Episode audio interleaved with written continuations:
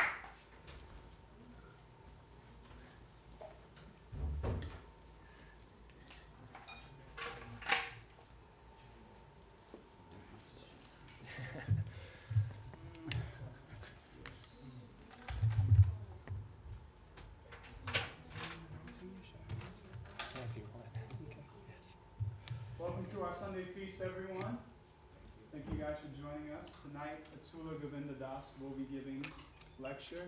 It is titled Power of Speech, Words That Touch the Heart. Please enjoy.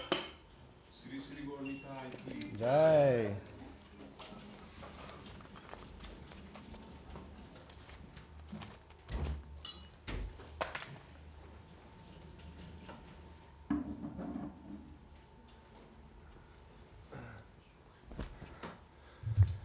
Thank you for jumping in, Ernesto Prabhu. I was thinking I would have to introduce myself.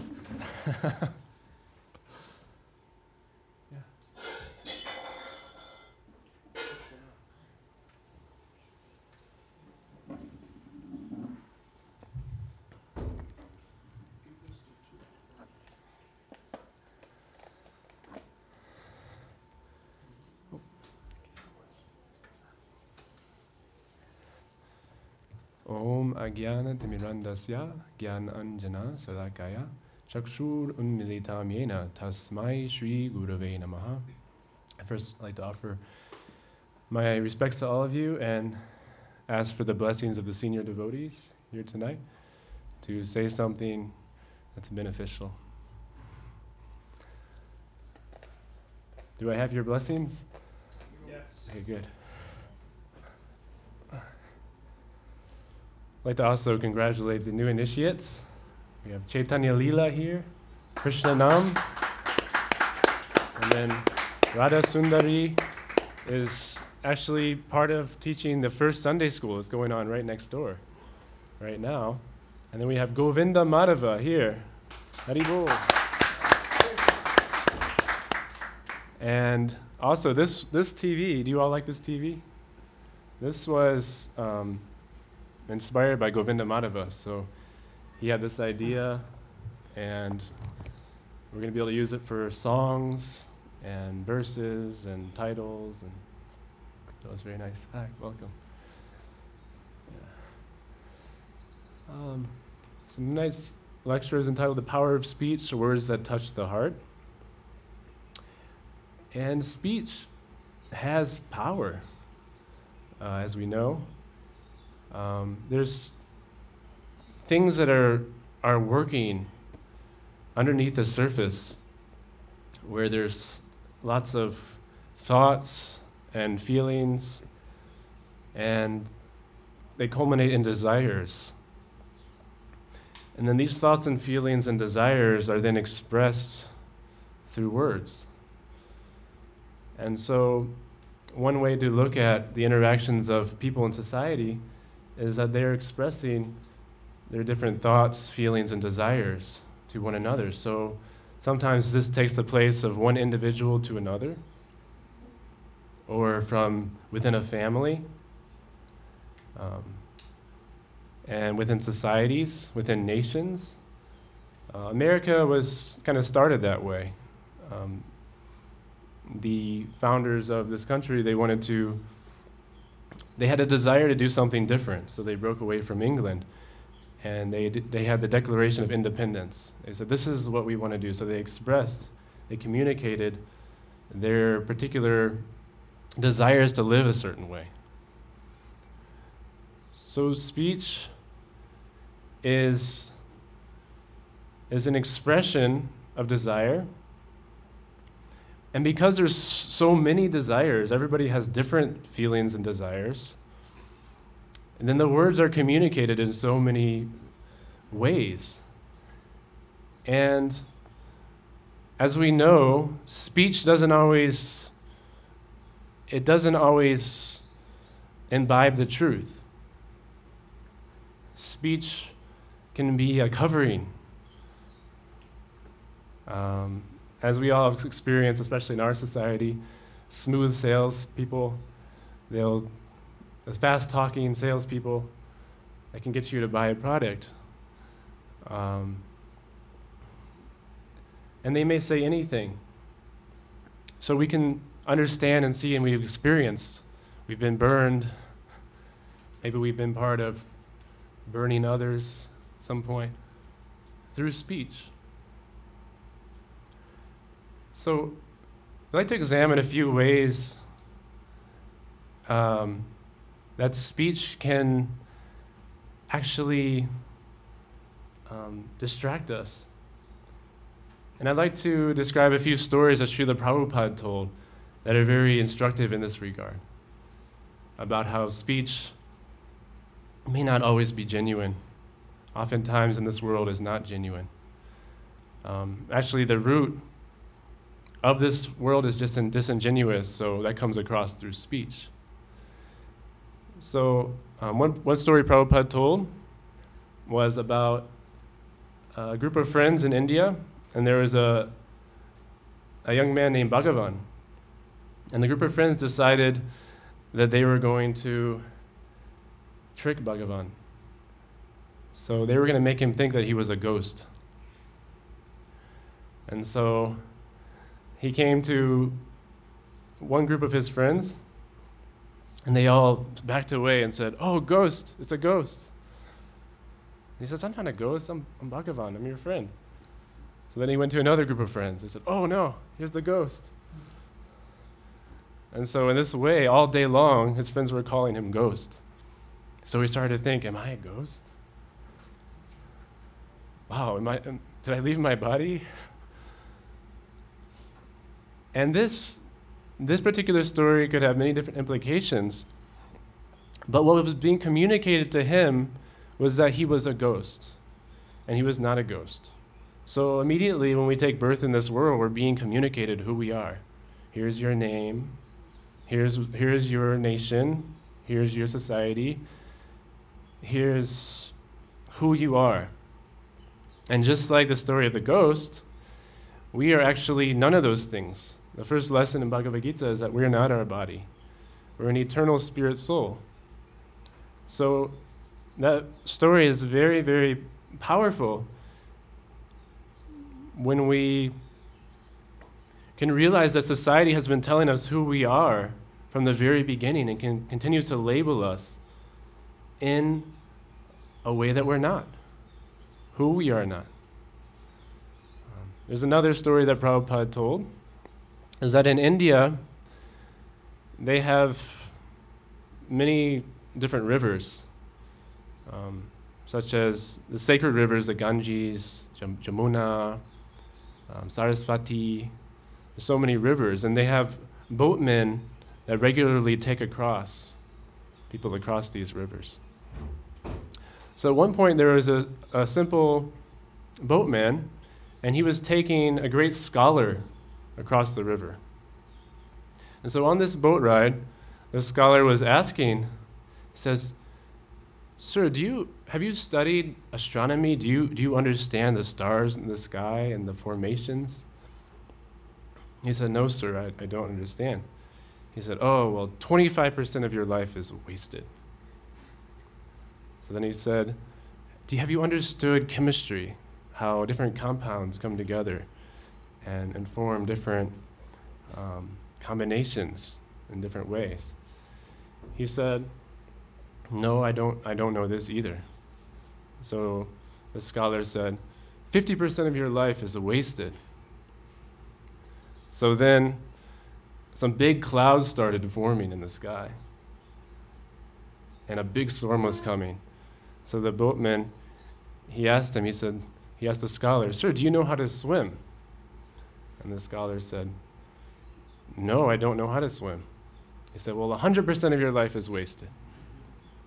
Because this is a big storm and we're going to capsize. And if you don't know how to swim, you're going to die. So, this particular story, again, can have many meanings, but one is that society is telling us what's important, right? Because this great scholar was thinking, my knowledge is so important, right? So that's being communicated to us from an early age. What is important? But we learn in spiritual life that at the end of the day, um, these things aren't so important. What's more important is studying into the nature of the soul, into consciousness, into where we're going as spirit souls, not the very transitory nature of this world where things are changing in every moment. We identify with a snapshot in time, our material bodies. And then we take that to be very important. There's another nice way to analogy is that it's like going to the airport and setting up a business and building a home and having a family and not realizing that the airport is meant to jump on the plane to go to the destination. So that is the way the speech is very powerful. Because we are believing what is important, what society is telling us is important. When really, maybe it's not so important. Maybe it's not the most important. So, by, the way, Prabhupada told such wonderful stories. So I give all credit to Srila Prabhupada for these wonderful stories.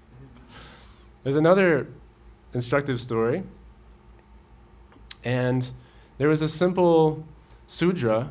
A Sudra is a worker class in the uh, Varnashram Dharma system in India. And he didn't speak Engli- any English, but he did know three words yes, no, and very good. But he didn't even know what they meant, but he knew them.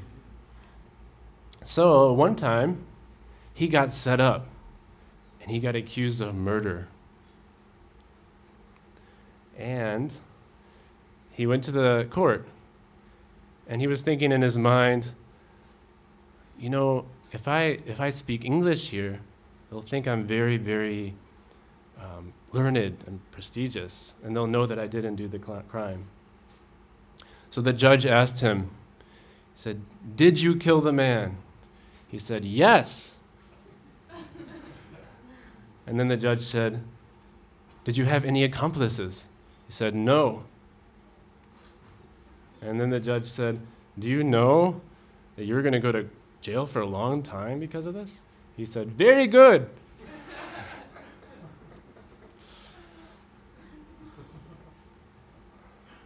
So this this story um, speaks to the cheating propensity that people in the society, although they're very limited, have limited senses perception, subject to illusion, um, always commit mistakes, though they have so many defects.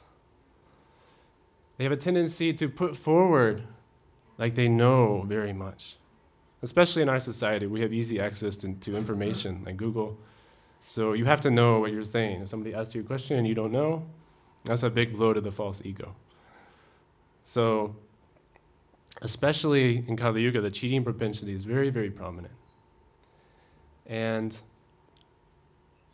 this can actually destroy lives because we give people wrong information, we're misleading people, and we get misled. So, Krishna in Bhagavad Gita, he gives the solution. He speaks of the austerity of speech. Why, why is it austerity? Because we have a propensity to speak. That's the nature, not only of people, but all living entities. You listen to all the insects, all the birds, the animals, they're all communicating. And so it, it's an austerity to be able to control the speech. And Krishna describes how this is done. He says we should speak words that are truthful. And what is that truth? That truth isn't uh, subjective truth or my truth, because that's simply a, a product of speculation. That may or may not be true. Real truth that Krishna is speaking about is absolute truth. There is absolute truth and the process of acquiring knowledge, according to the Vedic culture, according to Lord Krishna, is coming down through the disciplic succession. The great self realized souls, the saints, the sadhus, Um, they are bringing the pure message that's delineated in the Shastra. The Shastra is the um, revealed scriptures that are actually given by Lord Krishna. Krishna says in Bhagavad Gita that I am the compiler of the Vedanta. I am the knower of the Veda, Vedas. All the Vedas come from me. Knowledge comes from me. So this is the way that a spiritual person acquires knowledge. In a humble mood, finds somebody who already knows, and then inquires with submission and humility to um, then please those who have the knowledge. When those who, who have the knowledge are pleased, then they're apt to reveal to us, to give to us that knowledge. So Krishna says, speak words that are truthful. And he says, speak words that are pleasing. So the truth can sometimes be hard to take, right? Especially if we're identifying with the false ego, identifying with our body for so many years. Somebody comes and says, You idiot, you are not your body. You're a spirit soul. You know, shakes you. It can be hard um, to hear the truth because of deep attachments to the body, to this material world. So Krishna then says, Speak words that are pleasing. So the idea is, is we want to speak words that are truthful, but it has to be pleasing too. Because if it's pleasing, then we can reach somebody. There's kindness there, there's compassion there. And then Krishna says, we must speak words that are beneficial. So we could be speaking something that's truthful and pleasing. Sometimes we hear a very good speaker talk about a subject matter that they're expert in, and they're very pleasing to hear very professional, very nice way of communicating. Sometimes very funny. Communicate very nicely, very pleasing, and it's true. But is it beneficial? And Krishna describes in Bhagavad Gita what is beneficial. Actually, the Bhagavad Gita, the whole text is describing what is most beneficial for us. Abandon all other occupations and surrender in love to me, Krishna says. Bhakti Yoga, yoga of love and devotion. This is who we are. Eternal souls, part and parcel of God, meant to connect with God, meant to serve, have a reciprocal, loving relationship with God as a person. This is beneficial, connecting us with Krishna. So, truthful, pleasing, beneficial, and not agitating to others. Especially in our society, there's a culture of speaking very harshly we grow up like that. Um, in some degrees, it's ingrained in us oftentimes. And because we've had that dealt to us, oftentimes it comes out in us, speaking harshly. Krishna actually says something very, very powerful, very, very strong in Bhagavad Gita. He says, Those who are expert at insulting others, that's a demonic nature. That's the nature of a demon. Oftentimes, those people are praised in our society that can cut other people, can insult other people. They have the roasting, you know, comedy roasting sessions. So whatever, the most I can insult you, then I'm most popular. Krishna says this is demonic nature. And if we want to get insight into how people speak in the spiritual world, then we can hear Krishna's words in Bhagavad Gita. We can uh, hear how the, the saints speak to another, to one another in Srimad Bhagavatam. We can he- hear how Krishna interacts with his friends, with his different associates. And we can read about Lord Chaitanya's pastimes.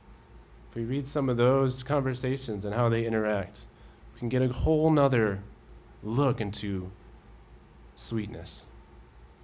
It's a totally 180 culture we read Chaitanya Charitamrita, how these people speak to each other.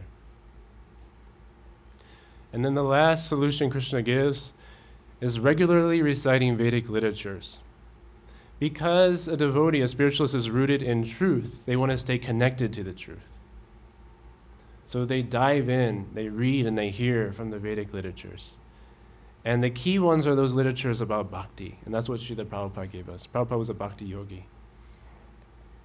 And he gave us the essence of all the Vedic literatures, which speak about this highest truth. Krishna says in Bhagavad Gita, There's no truth superior to me. I am the highest truth. And everything you do should be due to serve me, to please me. So that was the essence that Srila Prabhupada focused on. So, one really great power of speech is diversion. Diversion.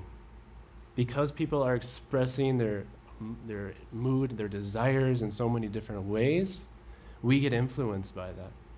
We come into the world, we have our own mood, we have our own desires. And then we associate with other people and they have their own desires, their own feelings that they're expressing, and, and we're influencing one another. So, the power of speech is that it can take us away from what's really important. It can divert us. We can become inspired by something that isn't really our best benefit, and we can spend our whole life doing that. Prabhupada gave another analogy. He said, the frog is croaking, and that croaking of the frog, the snake hears it. And the snake knows where that frog is and then attacks it and kills it and eats it. So that snake represents time. While we're busy engaging in materialistic connections, communication, time is passing and time, can, time swallows us. So we can see that we can be deviated our whole life from what's really important. Speaking about things that aren't essential for us, that aren't really beneficial for us, that don't really help us, don't really connect us with that connection we all really need, which is pure love of God. Unmotivated, uninterrupted, pure love for God.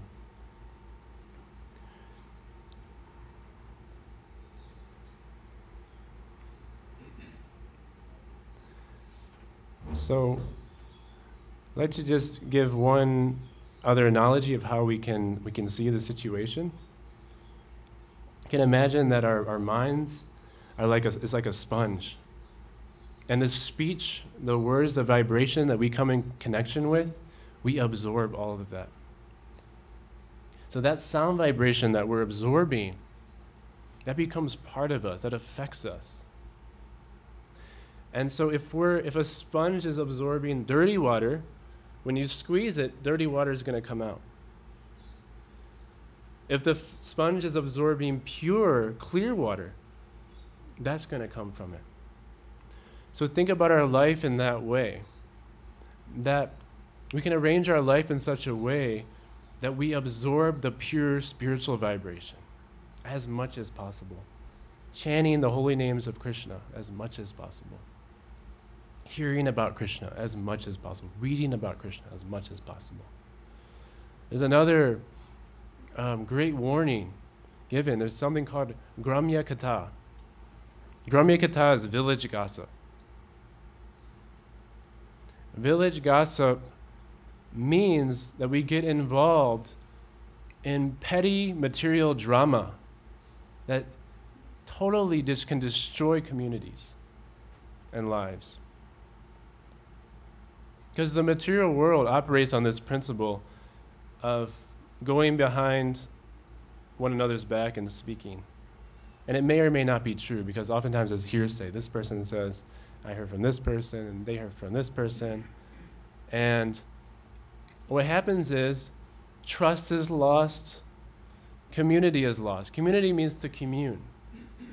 So we can't commune in a nice, sweet, blissful and positive way if this Gramya Katha is going on. It's not possible. So for a spiritualist, um, that type of conversation they see is very dangerous. The spiritualist doesn't want to get involved at all in that type of conversation. Spiritualist wants to fo- go within and focus on themselves and help others. Try to see the best in others. To forgive, to move on, and to go back to the formula we spoke about that Krishna gave, the austerity of speech. And we were mentioning how we can gain a higher taste by hearing about how the Lord speaks and the conversations between the Lord and the devotees. If we get that taste, we're going to lose taste for the Gramya Katha, the materialistic drama. We start gaining a taste for spiritual sound vibration. So, someone may say, well, yeah, the sponge example is nice, but there's so much dirty water everywhere. How do I avoid that? You know, how do I avoid absorbing so much vibration? Well, we can do our best to stay in the spiritual sound vibration. So one thing we can do. Another thing is, is when we gain a higher taste and we gain the favor of the Lord, the mercy of the Lord, the Lord will protect us more. Because he sees that we we sees we want to disconnect from that. So he'll satisfy our desire to be protected. And He'll give us discernment. He'll allow us to see what is beneficial and what is not. He'll allow us to see clearly what is illusion and what is transcendence.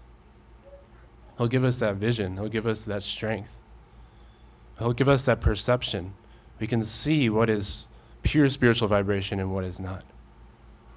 When we can see the pure vibration next to the illusory vibration, then we can um, easily filter that in our mind. We can filter out the negative illusory vibration. And we can actually use it to learn.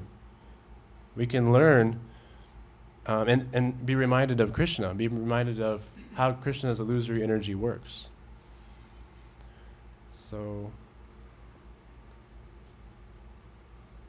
I guess we'll end here. Does anybody have any questions or comments? Oh, I got a comment, you Yeah. know, I was research and a lot of people think that there's a relationship between the Rig Veda and the Avesta of the Zor- Zoroaster, the Persian fire worshippers, and it's not the same language there or something, but there was a relationship between the Rig Veda and That's a that's a good question, but um, I think we're gonna we're gonna not gonna speak about that right now. But if you want, we can we can talk more. So, yeah. how it goes. Yeah. Does anybody have any questions about tonight's topic? Yeah. Yes. Can an impure and imperfect person be a pure devotee? Or do you kind of have to be pure and perfect to be a pure devotee? Well, the process of, of spiritual life is one of purification, and part of the purification is is chanting, hearing and chanting. Those are those are actually the fundamental, the key processes, especially in, in Kali Yuga. So, no matter what level of Krishna consciousness we are, we should never abandon hearing and chanting about the Lord. And when we're hearing and chanting about the Lord, if we're doing it sincerely, then it's pure.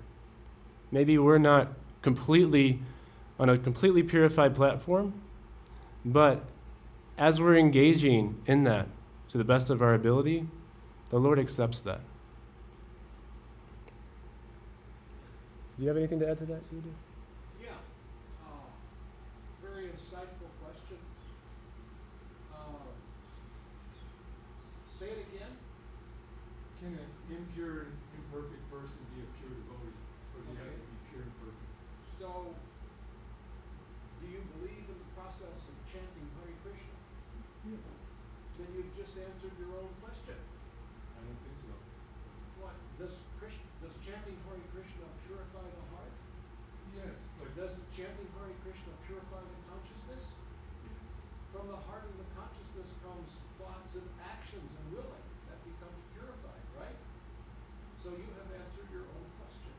But, but things are black and white. You're not either one hundred percent or zero percent. We're all fifty percent, sixty percent, seventy percent. Yeah, maybe you should go discuss it with yourself. You've already answered your own question, so, uh, anyway. Yes. Um, the qu- my question is about uh, the name the name of God, Krishna, and kind of it might not tie into the sp- this. I'm trying. I want it to tie in so that it's a relevant question, and you can tell. You can just not answer if you if doesn't. we can just. But um, I guess like what's so common today is that there's all these different names of God. You know, and for someone like me, like I I was an atheist and then like so whenever someone talks about the highest like power, I guess the only word that has come to my mind is God is the word God. And we always talk about how Krishna is this name that God had said was like the most beautiful name. Like the you know, I think I've I've heard I've heard you guys say that here that it's like it, it means all attractive in in Sanskrit or some something. Mm. And I just wonder, using the power of speech not only with like other people but maybe even with ourselves, how do you you know, uh, how do you kindly, respectfully talk to someone and say that this i- and and prove that like this is the uh this is the true name of God that we should like you know Mhm. say and if if that makes sense. Yeah. So, you know, generally in in spiritual circles, including you know Christianity, um, the name of God is revered, as is, is in Judaism as well. So most people actually in society are religious. If you look at polls, most people are very few people actually are atheists, more agnostic. Yeah. But if if we simply communicate that God is unlimited and he has unlimited qualities and attributes and powers, so he also has unlimited names, and people can generally understand that. Um, and also, well, another point we make is that God is a position, and the names of God they can be more personal. Like, what aspect of God do we want to connect with? Yeah. Um, you can say maybe that name. 'Cause- right. Cause like I, I, I just with this ch- with the chanting, is like, I I do believe that it is clean, you know, it, it purifies the mind and it connects you with. I've heard Jivananda talk about, it, I've heard Prabhupada talk about it. It's like a chain connection, you know, directly to God. But it's just, I guess because the name, the name kind of doesn't make as much sense. It like as opposed like like when I say God to myself, I'm like, all right, that's like this you know, the create like the so the creation, like this huge when I say Krishna I'm just like this dude that I've seen a couple pictures of. You know, like there's like this kind of disconnect. So then like chanting Hare Krishna, Hare Krishna, like oh it, it like feels wonderful and amazing. Yeah. But it like I wish there I could bridge that gap in like this chant it was like what if I was just like singing like God, you know, energy. But I don't know. I, I Yeah. don't know. Well, I'll just answer briefly, then we'll end because we're a little over time. Yeah. Um, it's a process, yeah. and actually, the whole Srimad Bhagavatam is describing the greatness of God in the beginning, and then as you're going through, then it gets more towards the personal aspect of God. So it's good in the beginning to to understand both aspects. That God is very great. Bhagavad Gita he says he's the source of everything. It's very very great. But then, um, as we're chanting the name, because not only is it a channel to God, the names are non different than Krishna. Krishna is absolute, so we're actually directly communing with Krishna through chanting the names. So, through that process of chanting and hearing, again, doing the things that we've been describing, associating with devotees and reading, and as we engage in the practice, um, and we we go deeper into the practice through formal initiation, particular point, which is also part of the process. Um, then Krishna reveals himself to us, and we begin to understand the personal form of the Lord, and it becomes revealed to us. And at a certain point, that connection becomes so so endearing, so sweet, that we actually forget that, that Krishna is God that just becomes Krishna, although he is God. But we begin to associate him just as um, sweet Krishna. Yeah. Does that help at all? Okay. So thank you all so much. We'll get ready for the arati. Hare Krishna.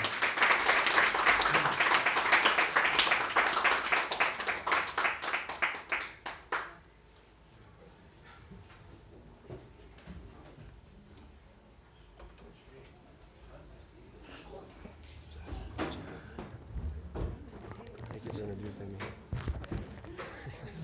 I was going to introduce myself.